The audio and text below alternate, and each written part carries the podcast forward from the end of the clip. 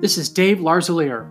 Welcome to the Balanced Band Director Podcast, a show about music, band directing, leadership, and balancing your life and career.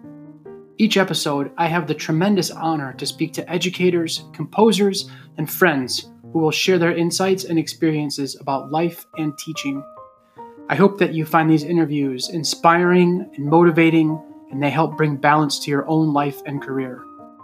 Please connect with me on Facebook and Instagram at Balanced Band Director, or send me an email at balancedbanddirector at gmail.com. I hope you enjoy the show, and I appreciate you listening.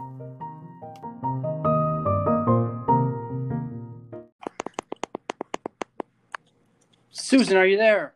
Hi, David. Yes, I am. How are you? I'm terrific. How are you? Oh, I am just great. Thank you so much for being my guest today on the Balanced Band Director podcast. My uh, pleasure. Thanks for asking. Oh, yeah, you bet. Uh, for my listeners today, my guest is the one and only Susan Gould from Greenville High School. Um, I'm so looking forward to our conversation today. I feel like we have so many friends in common and circles that overlap, and I never actually have to, the opportunity to just have a, a, a nice conversation with you. So I'm really looking forward to, to that today. Thanks. Yeah, right back at you. Yeah. Um, so first of all, why don't you just tell us what you do at Greenville and how long you've been there, and kind of give us, you know, the classes you teach or the classes that you would normally teach in a normal year. sure. Uh, well, I'm getting ready to start my 30th year at Greenville, and I've spent my whole career in the same school district. How's that for crazy? That's amazing. I yeah, and I'd considered leaving, you know, a couple of times. Everyone, you know, early in the career kind of sends out feelers, and sometimes the grass really isn't greener. It's right. it, has been great to be in the same place. Um, I am lucky enough to teach high school band and orchestra. So every time I want to fight with that band director for getting wins, I just have to argue with myself. Right. And I've taught a variety of things at the middle school level too, beginning strings or beginning percussions, beginning woodwinds. Um, I've assisted with eighth grade band. I've taught music theory. Um, and for the last 10 years, I've had one hour a day in the fall of working with an online um, support class for kids that are trying to make up credit. Um, we run a, a, program at Greenville called Legacy Learning, which is getting all kinds of attention right now in this pandemic.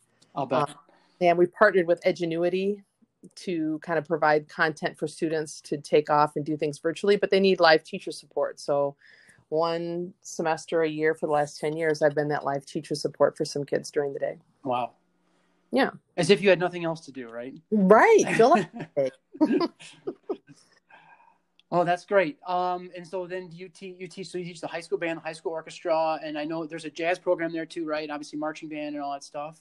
Yeah, when I started teaching, I did jazz band on Sunday nights, okay. and um, a few years into my career, seven years into my career, I, the program doubled, and I was able at the time in the mid '90s to get a, a second teacher. Um, so we brought Jeff Ayers ultimately on board, okay, and uh, his specialty is jazz trumpet. He's just phenomenal. Just retired last year. Okay so he really wanted to take that element and so absolutely he took that element over made it a zero hour class mm-hmm. um, and just a year before we hired jeff i grew the band to be about 190 so i split it into three um, so i have an all ninth grade band and then my marching band is actually just 10th through 12th graders i oh, don't okay. march my freshmen okay except in parades they learn right. how to go forward with a good sound there you go and relatively in step for the parades very and good their sophomore year, we bring them in and, and field marching.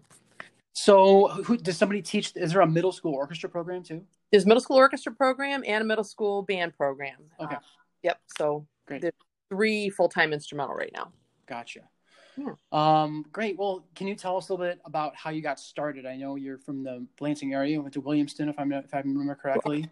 Yes. Um, and just talk about your background story. You know, your your family a little bit, main instrument, and all that stuff. Okay, well, my um, I did grow up in Williamston. My dad um, was the local mechanic in town. He owned Ron Service Center, if anyone's familiar with that area, right next to what was the Dairy Queen, um, and also ran our family farm. So I kind of grew up in that working class sort of environment. My mother um, has a college degree from Michigan State in French and Sub-Saharan African Studies. Wow, she was um, a stay-at-home mom. yeah, um, but but just brilliant woman. Yeah. And, I, I just had a terrific childhood growing up. Um, and my dad was a drummer, and he didn't have a whole lot of time to do that, running the farm and running the business. Uh, but there was always music in the house, and they were very encouraging when I started band with Ted Thompson. Okay.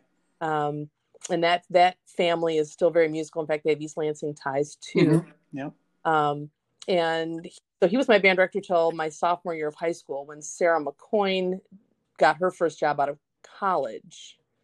And she was just on fire and i had just all kinds of respect for her. So she was a kind of a primary influence clarinet player. She's now dr sarah mckoin at texas tech. Right.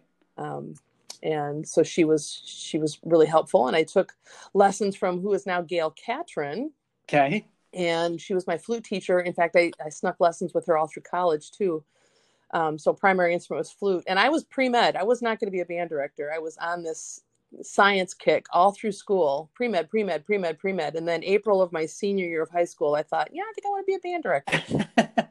So my parents went what? Yeah. Um, but i was taking lessons and i was just really into it and it was something um, that was just a part of my identity.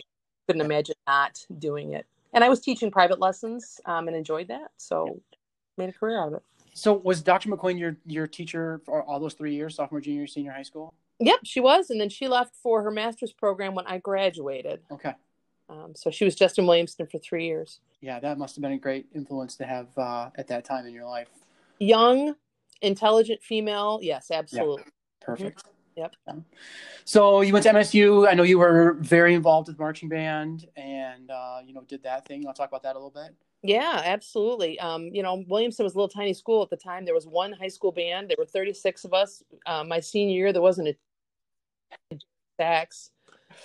Kind of balanced things out, Uh-huh. and uh, and when you know Sarah talked me into trying out for the band, I thought, okay, I'll try that. Yeah. Loved it, you know. So I picked up an alto saxophone a couple months before auditions and made it. I, I don't think I could do that now, but um, I marched with an alto saxophone. Yeah, and uh, and absolutely they were the Rose Bowl years, so I went to the '88 Rose Bowl and the Gator Bowl, and just all kinds of travel opportunities that were new and fabulous for you know someone come on off the farm in a small town. Yeah, no, that's awesome. That's fantastic. Yep. Um, Those were also the Ken best years. So do the Percy Grainger to the four recording. oh yeah. I played flute on that. wow. Um, that senior year of college, it was tremendous. Yeah. Uh, what an experience. We had to do that recording at like midnight in the old music room in 120 and john mcdaniel drilled holes and dropped mics through the ceiling uh, and we recorded from like midnight to 3 a.m when nobody else was in the building to make it quiet enough. Yeah, that's That really funny. uh-huh. I um my I didn't even know about that CD when I was in college, and my first job was teaching in Marshall, and you know it was one of those jobs where I think I was the fourth director in like six or seven years, and so you, Mhm. you walk in and the office is just you know it's a it's a a, uh, a just a bomb of, of other people's kind of stuff and you know it's it's uh, it's always very interesting but um, I found that disc in in one of the desk drawers and that was the, my first uh, real exposure to that CD and really my first in-depth exposure to the, to the music of Grainger. I mean, and I remember during my planning period, I would I would listen to it almost every single day and just kind of start to finish because it was just such a great disc. And I was like, oh my gosh, this music is so awesome. And I'd heard some of it, but I didn't I wasn't really you know schooled in in in as much Grainger as I should have been at the time. So it was a great way for me to really you know dive into that. yeah the original title to that disc was percy grainger's basement because he had so much stuff that hadn't been published or wasn't really well known yet Yeah. Um, so a lot of the pieces that are on that cd are just they're not part of the standard repertoire Right. so Right. Yeah. Yeah. And, and then great great. title. Love the title of the, of the disc. Yeah awesome. to the core Yeah. Um, so when you went into MSU, were you like hundred percent sure you're going to be a music teacher, or when did when did that really sink in that this is what was going to be your career? Um, after shortly after my marching band audition with Bill Wiedrich, and I'd met and talked a lot with Gail, again, my flute teacher at the time, and just felt like this was really comfortable for me. And they were both such powerful teachers just in those initial meetings that I thought I wanted to to be that person. So I went in with my eyes and my heart set on, I think I need to be a, a music teacher. Mhm. Um, but I uh, I was torn because I loved my flute and I was in the wind symphony and and taking lessons and all that. But I also was a decent saxophone player and I really was enjoying playing that instrument a lot. Um, so as a as a music major, you know, you're sort of you're sort of pressured into choosing one. Right. Um, and as a music ed teacher, I really felt like I needed to be as exposed to as many instruments as possible. So I continue to play saxophone and flute and any other instrument I get my hand on. Um, and I still do. I play in a jazz group, uh, an adult jazz band locally, and I play flute whenever possible. Right. So I still am a doubler on those instruments, and and if I have to, I'll put a clarinet in my head. But I I don't, I don't think I'm solo on that. Yeah, you know that's so funny you said that because when I started teaching, or when I went to college, I should say, you know, I played trumpet pretty well, and I sort of mm-hmm. played percussion. I played percussion in high school marching band, and I played drum set and things like that. But it didn't really dawn on me that I was going to have to like learn how to play all the instruments. I don't know why I didn't figure that out, you know, uh, until you know I became a junior or senior. Um, but it's funny that you mentioned that because I have students, and I don't know if you've ever had this situation too, where I have the students that want to become a band director. You know, they've got tons of leadership ability, and they're mm-hmm. they're pretty good on one instrument, but they can play. You know, saxophone's a great example. I have a student that plays saxophone and flute and clarinet and percussion, and she's a amazing kid, would be a great teacher, but she's probably not good enough on any one of those four to make a school like MSU. And super frustrating because yes. a kid like that could be a great teacher, but some of those doors get closed just because of of that situation. Absolutely. And that could be a whole nother podcast right, right. there. I, I can think of a student that graduated 15 years ago. She's now married with kids, is teaching, but she's not teaching music. Um, and she was an accomplished flute player and violinist. Yeah. Um, and and was lucky enough to get a full ride scholarship to a specific university. So she wasn't about to turn that down, but she didn't get accepted as a music major at that right. university. And I think that's music's loss. She would have yeah. been fantastic. Yeah. Yeah. Especially in this day and age where, you know, it's so rare are, are people just, you know, just a band director or you're just, mm-hmm. just a high school band director. I mean, those jobs are so infrequent. Like, and you're a perfect example of that, you know? Yeah.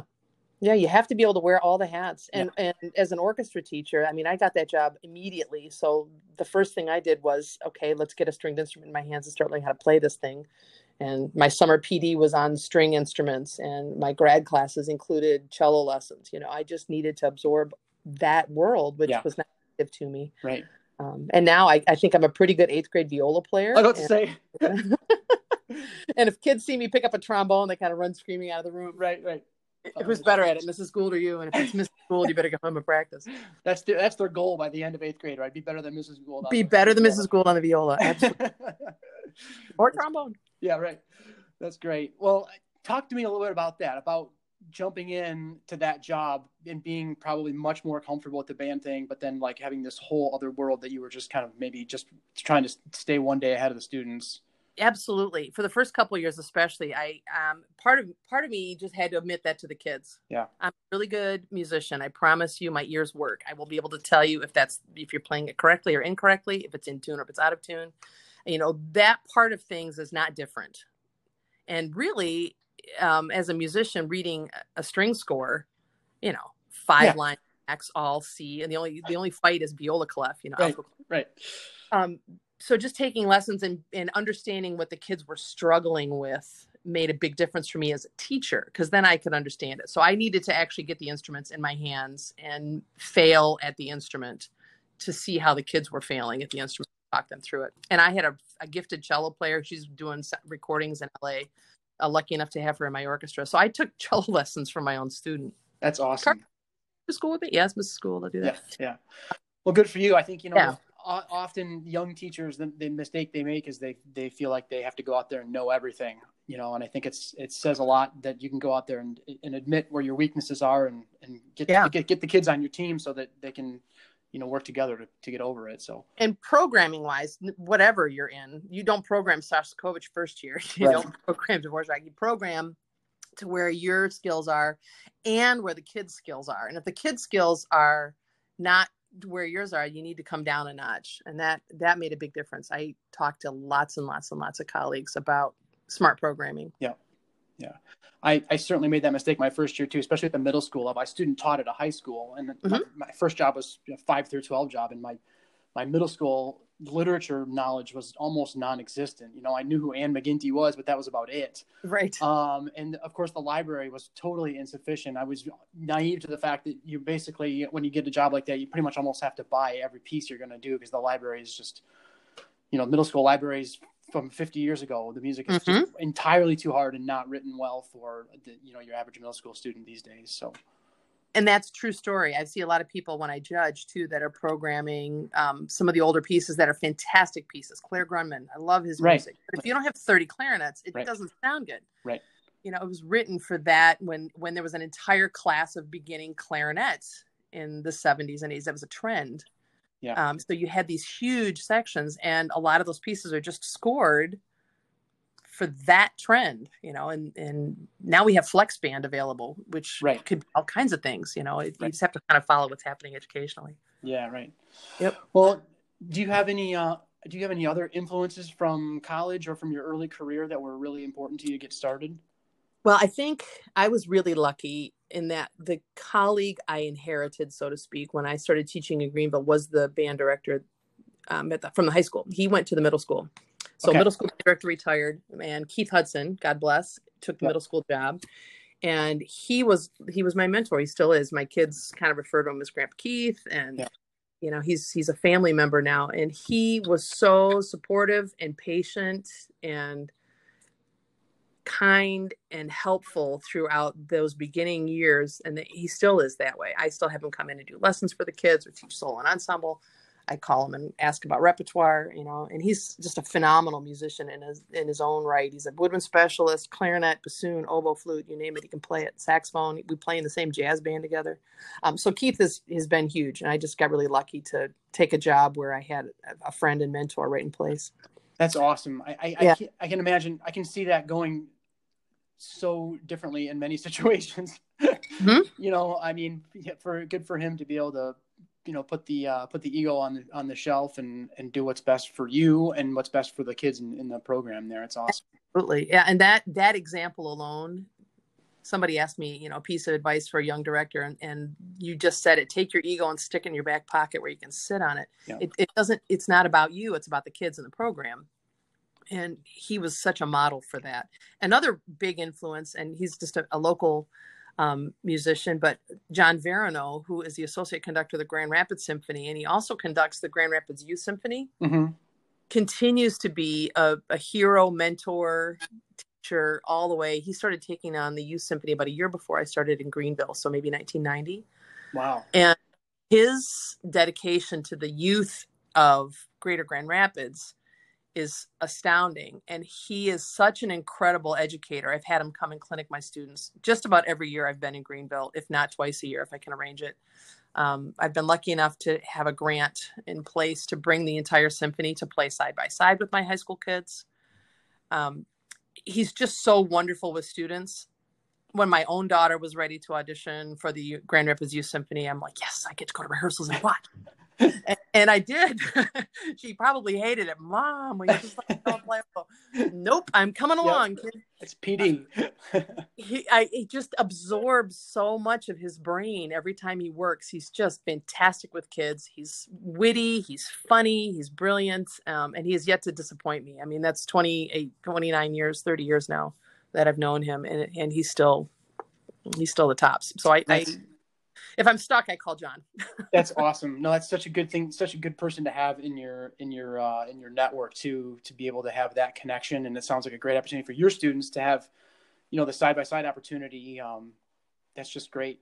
Yeah, the fact that he's willing to do that with our public kids, you know, and I, I he's he's of the mind where philosophically I am too. We're raising future music supporters. Right. You know, not every kid is a music major.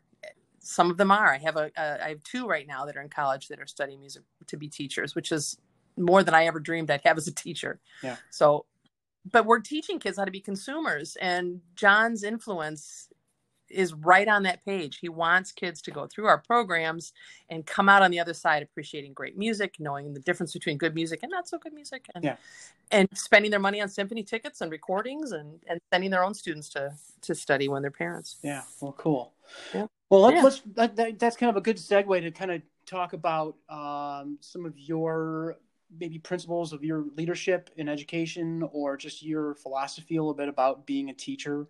Um, maybe just some some hacks or tricks that you have that you think you know if somebody said, "Oh, I got th- I got this from Susan Gould," or you know, I got this from watching Susan Gould, or you know, that's something that maybe Susan would do. You know, we talk a little bit about your your principles of leadership, and then maybe a couple of things that you do that you think are pretty significant. So my colleague Jeff, who just retired last year, used to say, you know, students at the middle school don't need me at the high school because they've got the Susan Gould show. and I've always wanted to use humor in the classroom to kind of keep the kids engaged, uh-huh. and I I don't think I could teach without it. Um, I it's a it's a plus and a and a minus at the same time because kids will will be entertained if they can giggle a little bit and they feel better. They're more comfortable. They're more relaxed, and at the same time, I can derail my own rehearsal in about twelve seconds, right. and it's gone, and I can't get it back. But I I still use that more now than ever. You know, the older you get, the more your filter is broken, and you can't necessarily stop the comment before it comes out. But the kids tend to buy into that so and I, i'm getting better at pivoting back from a joke into okay now let's talk about this in real terms. Yeah. And keeping their attention and it, it does break their tension a little bit. So that's that's been really helpful. In fact i even took an online class about five years ago using humor in the classroom and i think it was de- designed more for um, elementary and, and early middle school sixth seventh grade teachers, but I, I still took a lot away from it. And the fact that kids need to have a pressure valve. They, there's a lot of stress, there's a lot of tension in their life.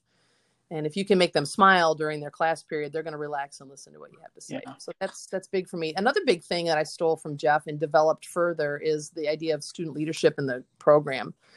Um, so even at the even at the middle school level, this works. But for me, I have a student council, a band council, and an orchestra council and they run the program. I have a librarian, I have a, an equipment manager, I have a uniform manager, I have um, a captain, I have a historian who keeps the scrapbook for us. So the kids are, they run for these roles, they're elected into these positions, and then I support them, but they own it. So when uniform handout time comes, the kids are doing it. They're recording the numbers, they're sorting them by size, they're doing the inspections on a performance, they're finding the missing bow tie or the missing plume. and it, it, takes it off my shoulders completely. Yeah. Well, not completely. I still need to supervise a little yeah. bit. Yeah. Um, but I'm in a position where I do have some parental help, but not a ton. And the kids owning their own program has made such a difference and keeping the room clean and keeping things on top of, you know, Mrs. Gould, uh, what can I do for you right now? I see that you bought some new music. You want me to file it? Says the librarian. Yes, here's the program. And they'll type it in and they'll file it. And hopefully they've typed it in correctly so that when I go for looking for it in a couple years, I don't have to respell it. But um, that's, that that's made a big difference. That student leadership piece. Yeah, that's you know that is so powerful. That is something that I have struggled with immensely in my career, and I think for two reasons. First of all, I'm I'm of the mindset, and I know I'm not alone in this, but it's kind of like the if you want it done right, you got to do it yourself, you know that yes. kind of thing. And I, and and also, you know, I I get fall into the trap of, you know, it's going to take me a couple of hours just to train this kid how to do this. I might as well just do it myself, you know. And so I I get I fall into preyed at both of those both of those traps but i envy that you've had the patience and the uh, and the wherewithal to to really bring your council and your student leadership into fruition. I think that's something that i personally you know need to attack in the next couple of years. It makes such a difference you know like right now we're doing everything remotely. So i've sent a quick email out to band council do you like this t-shirt design? What do you right. think? They give me the you know they're just there and they've right. been elected. So yeah. um, there's still quite a bit that i won't turn over to them yeah but generally i mean I, and this is nothing no knock against parents but sometimes parents end up creating more problems when you involve them with, with a lot of these things. And like if you can train the kid to do it the right way the way you want to do it it ends up being uh, even easier. Yes. It does. And i see them every day. And if there's a problem i can address it every day. I'm not trying to bring somebody in on their right. you know day off or a weekend and try to, to redo it. Right. Yep well, that's great. You know, and, and to, to circle back to what you said earlier about using humor, I think that's that's again is such a, a powerful message. I think that um, what what resonates with students as much as humor is just a genuine relationship and when they see you being a genuine person they feel such more of a connection they have such a great bs meter you know that, that they mm-hmm. don't want they don't want you know they don't want the the Mrs. Gould, the teacher, they want Susan Gould, they want the person that you are, you know, and when you're able to offer that, I think that that is really a, a good trick to creating that connection or creating relationships with a student. And relationships right now more than ever are so important. You know, I, I, I- we're all worried about retention. Who's going to be left after this? Are we Right. going and are we going to be live? Nobody even knows what's happening right now. Yep. No clue. But if they have a relationship with you, they'll trust you and they'll sit it out. You know, I don't think any of our students want to have a, a fall of just music theory lessons. I think they would run screaming into the woods. They want to perform, Right. but if they know there's some performance and to get through this, they have to take some of these lessons online. Okay, I'll do it because then later on I get back with with Right. my teacher. They join, you know, kids join programs because they want to learn to be a musician. They want to play the instrument, but they stay when they like their teacher Right. And their friends. and their friends. Yeah, yeah. So you got to keep that whole thing in balance. Yeah. Um, why that student element is so important too. Yeah. It's a, a triangle.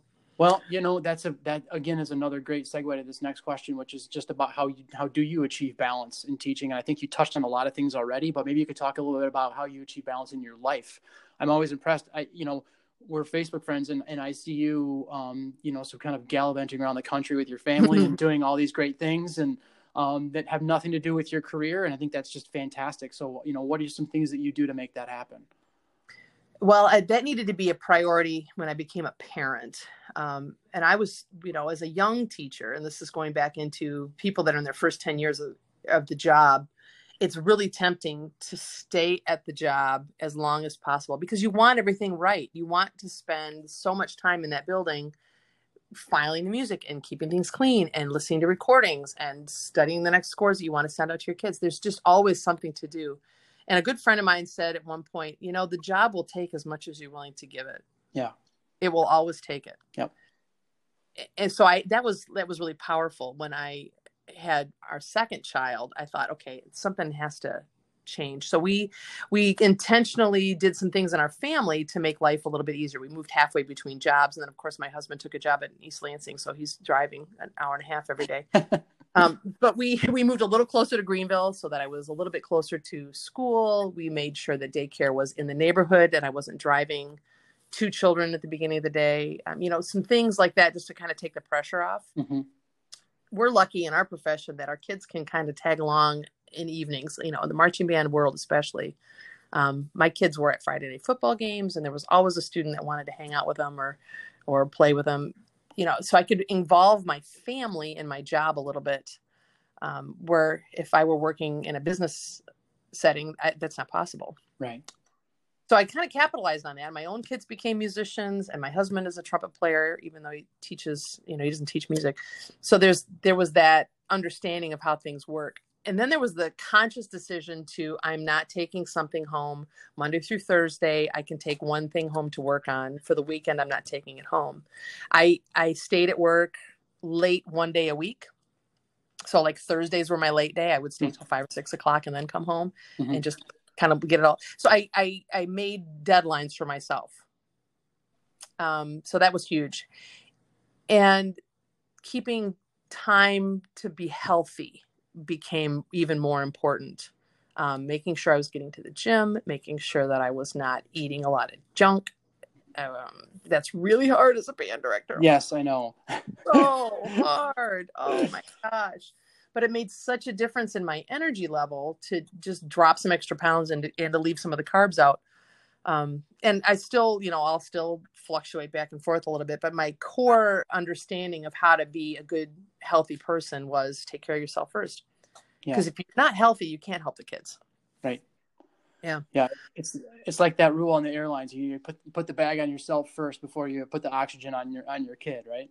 Absolutely. And we tend to run ourselves into the ground. You know, I had Right. plenty of health issues throughout my 30 years of teaching. Uh, All of them can be related back to either stress or bad decisions with diet or not taking enough time to go out and walk. So it doesn't have to be huge. You don't have to put yourself on a restrictive diet and you don't have to have a gym membership. You can just, for half an hour after school, go walk around the track Right. and drink a an actual water instead of you know a, a soda before you go home. It made a big difference. And then the commitment in the summer to I only work one day a week in the summer. I go in on Mondays, so Monday's a school day, and the other the other days I may spend an hour or so on email, but I open it up and make sure that we we take time as you as you said, gallivant around the country. Yeah. We all take trips, we drive, we we do things as a family, we go camping. Yeah. you know you just prioritize that time because if you don't have that time you can't get it back my Right. my daughter was an infant yesterday i swear Right. And, And now she's gone. living in Tennessee, right Yeah. that's gone in a blink Yeah. Um, you know, one of the things I think that that causes a lot of conflicts or issues for especially young teachers, like as you mentioned, is just the inability to say no to things. Mhm. And so I'm wondering specifically in the last few years, what have you become better at saying no to? that's a great question because i am so guilty of saying Oh, we all are. I'll do that. I'll be I'll do that committee. I'll do that. I'm I have I'm only on one panel right now, only on one board. This is the first year in I think my whole career that I've only been on one board. Um, I I've served my time. I've done multiple offices in MSBOA Mhm. and the planning committee, and I've loved every minute of it. And I I think that that's an important piece of being a really balanced teacher because those experiences led me to network with other directors Mhm. and built my own understanding of what music ed is like in Michigan and what students are doing. I mean, just that collegiality, I you can't get that in any other setting. Right. Um, but I've gotten really good at saying, you know, I'm I, I've served on that board, and I think I'm going to step away.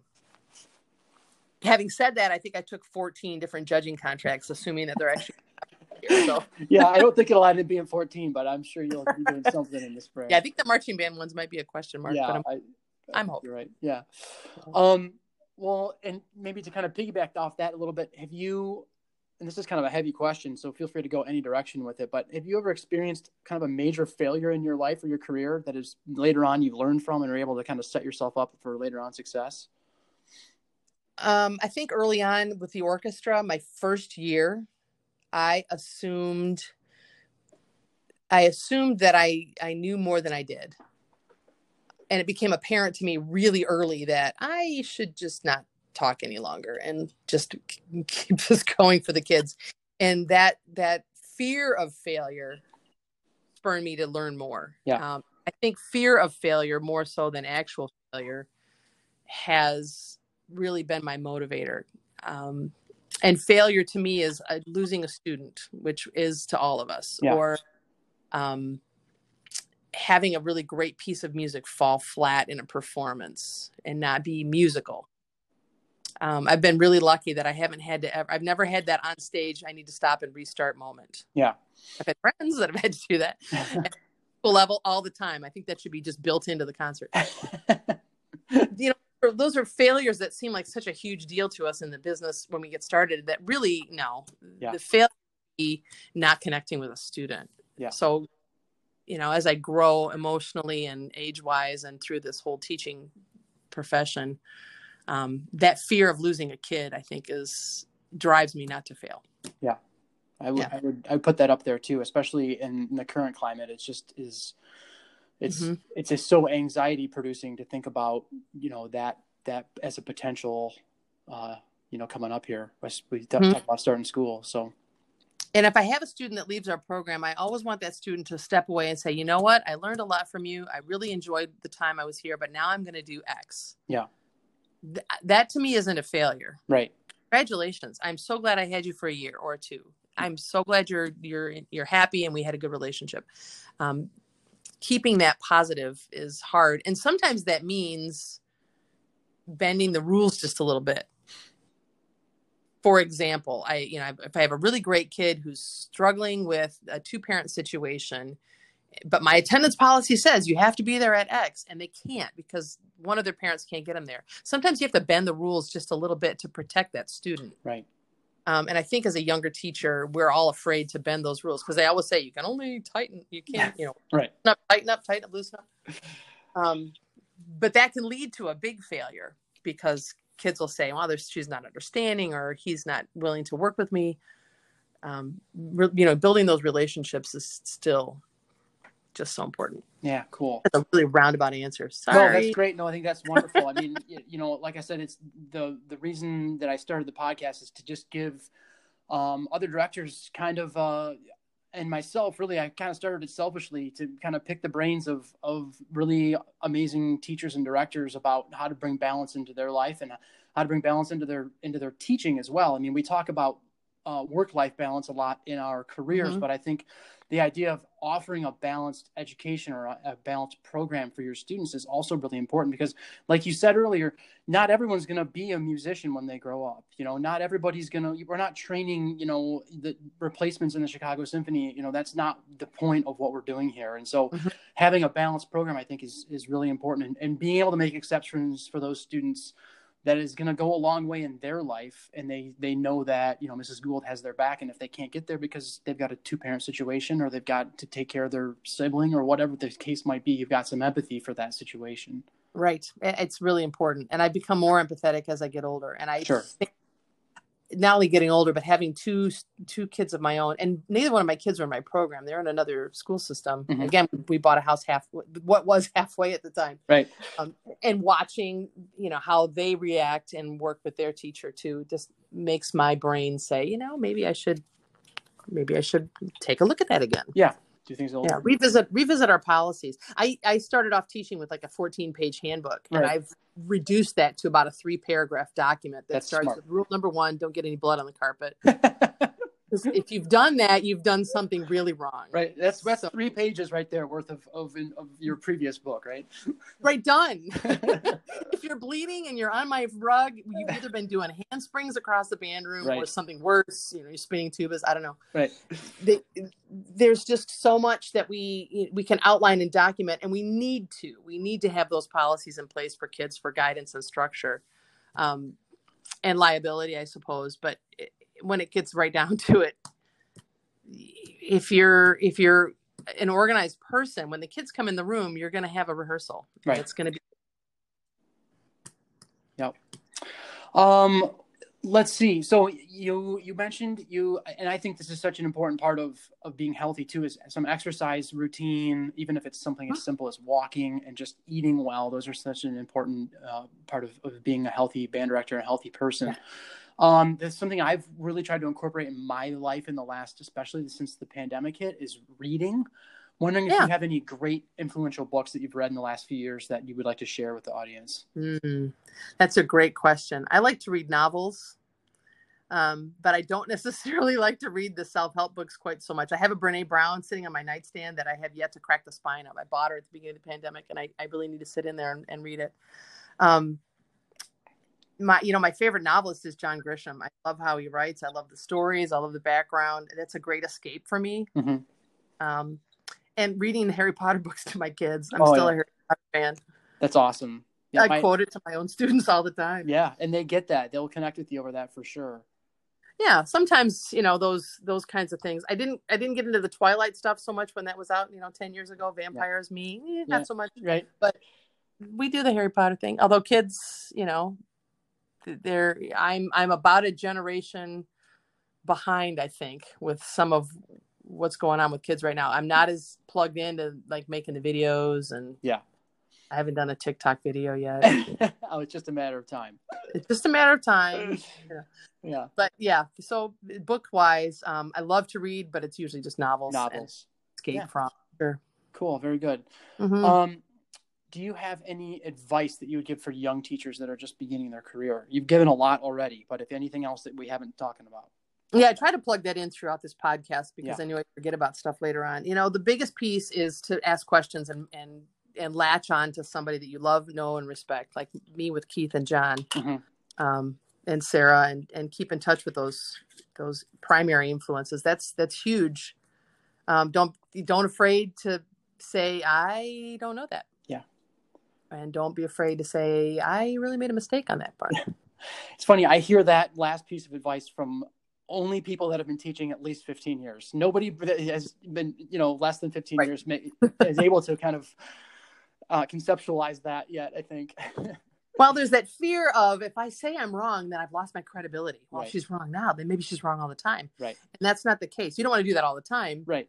I had a middle school kid that that came in and talked to our faculty about um, relationships with teachers and students. And the, the funniest thing was this this middle school kid said, "You know, it's okay if you have a bad day, guys. We all have bad days. Just don't have them every day. Every day. Right. so admit you're wrong." Yeah. When you're wrong, but not every day. Right, Otherwise, right. it could be a question mark. Doing Yeah, um, I, I, the, the whole idea between balancing your work and your and your home life, um, it's hard because we we're teaching our identity. We're musicians, Right. so that's our work and frequently our home life too. Um, but making that split is really important because you do have to walk away and find other things to keep your intellectual um, health and your mental health in place. Yeah. So that would be two. Number three is don't go to the drive-through. Pack your own lunch if Yeah. you can. And that's so hard. I'm Yeah. so I'm guilty of it too. But boy, does that make a huge difference because once once your weight creeps up, um, it's really hard to get it off. And um, as a 50 something woman, it's really hard to get off. And it it makes a huge difference. You know, you, you there's all those other underlying health things that creep into place um, that we don't think about when we're 20 something. I I'm super lucky. I live about a quarter mile from my office, so I'm able to come home for lunch, which is really Mm. nice. But before I moved to this area, I was in a good habit of packing my lunch the night before.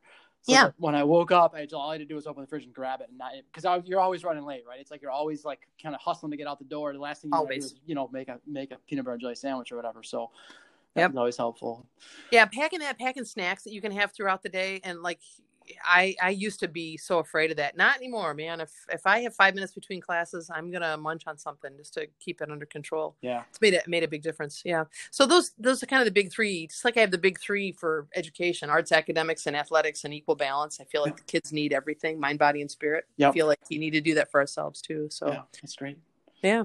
Um, this is a bit of an unfair question, and most people do not like it. But I'm gonna. I think it's a great window into kind of your musicality and your maybe your taste or your personality. But it's the desert island recording piece. You're stuck on a desert island, and and we're all terrible at it. You know, I did this with with my friend Andy Perkins last week, and he must have listed off about 15 hours of music, maybe maybe 20. So, All right. um, do the best you can. It's just like I said, it's just kind of fun. Gives us an idea of of uh, you know some some things that you're kind of into. All right. So I'm into old stuff. Okay, that's great. Me too. Uh, I like old stuff. I um I I am a big Billy Joel fan. oh, cool. and I love all of his stuff. And I love his he does podcasts like we're doing right now. He does these talks, and they're hilarious and insightful. And so I could take all of that with me. I'd be good with that. Awesome. Um, I would also take with me uh, Hindemith. Okay. I would take Hindemith Symphonic Metamorphosis. Okay. Um, Some good flute parts in there, if I remember Yeah. correctly. oh man, just amazing music. I love I love the whole structure of that piece. It's Yeah. just um one of my favorites from my childhood that got me into studying like orchestration and how this all works was Leonard Bernstein's symphonic dances from West Side Story. oh yeah. The fugue. Oh, it's fantastic. Yeah. I love that. Uh, I would probably take my Joni Mitchell Court and Spark album. That's from the 70s. I was about to Sorry. that. Now that's great. Is that like your middle school album? Was that like your middle school dance album? No, you know, Joni Mitchell's just this folksy, fun, incredible voice. She was so flexible. She had like four and a half octaves that she Yeah. could play around with. Um, I just loved her stuff. Yeah. Gosh. Um, I I would pay real money to see Harry Connick and or Michael Bublé at any time. okay, very good. Yeah. Uh, and we we actually went to a Harry Connick concert in Grand Rapids uh, pre-pandemic, of course. Uh-huh. And watching him on stage, he was singing, he was playing drum set, he was on the piano, he picked up a brass instrument. I think it was trombone. He was just really awesome, and Yeah. I love his voice. Yeah, he was So- he was kind of my he was kind of my gateway into. I've, of course, I would call him a jazz musician. He's an amazing jazz musician, but Yeah, I kind of I he was my gateway into like more older, kind of more original jazz, I guess. You know, if I can if I can say it that way. sure. Um, he, I, he was the person that got me kind of leaning that direction. You know, I went from him to you know John Coltrane and Miles Davidson, but he was a great kind of gateway to get me out of you know listening to Wham and and Poison and and, and things like that.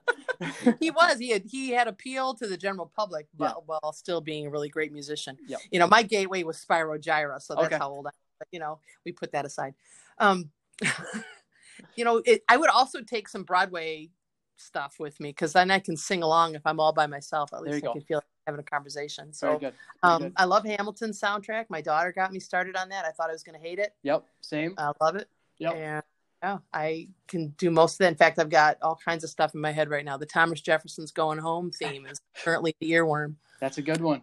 Yeah, uh, we we just we started it on Disney um, two nights ago. We're gonna hopefully finish it tonight. So very good. Yeah. Um, all right. Well, this has been an awesome conversation, Susan. Thank you so much for coming on the show. I wanted to give you one opportunity. You mentioned uh, many of your mentors and teachers and heroes, but I just want to give you uh, a quick opportunity to have a, a, moment of gratitude for anybody else that you didn't mention. Oh, absolutely. Um, Dave Catron, when I was in college, um, was just really supportive. Um, and John Madsen was also just right there. He was mm-hmm. just getting started with his career at MSU when I started, and mm-hmm. just hugely supportive. Um, my colleague Charlotte Lothian, uh, again, taught with her for a long time before she retired. She was middle school orchestra teacher. Um, she's just been awesome as as an influence and a supporter. Um, obviously, my parents.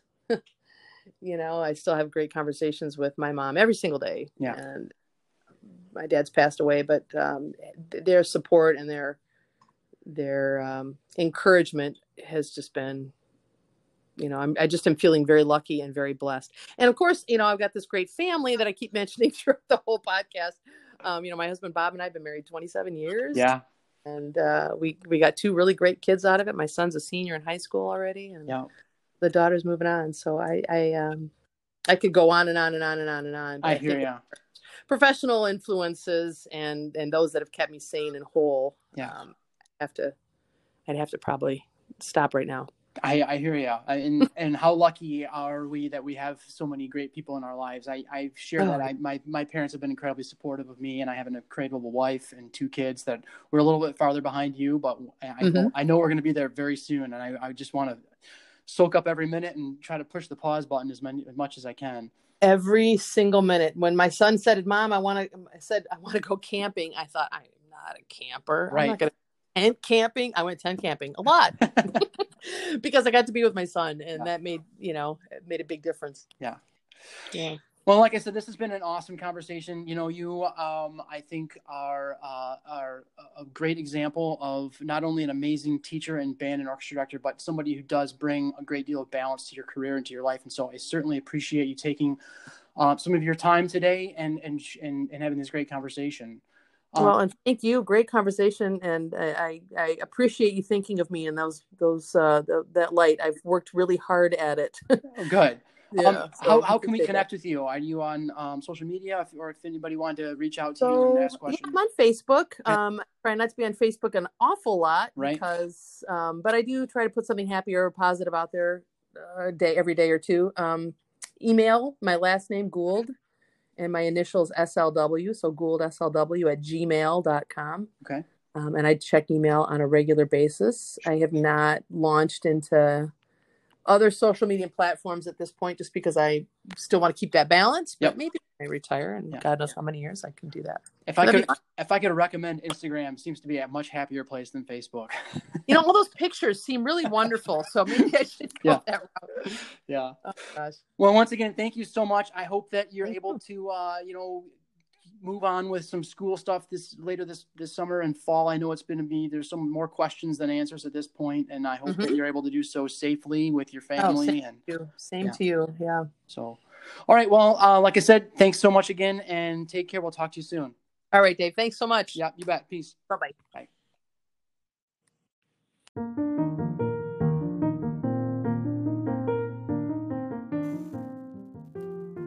This has been the Balanced Band Director podcast. Again, my name is Dave Larzelere. I appreciate you taking the time to listen to our show today. If you'd like to connect with us on Facebook or Instagram, it's Balanced Band Director, or feel free to send me an email at balancedbanddirector at gmail.com. Talk to you soon.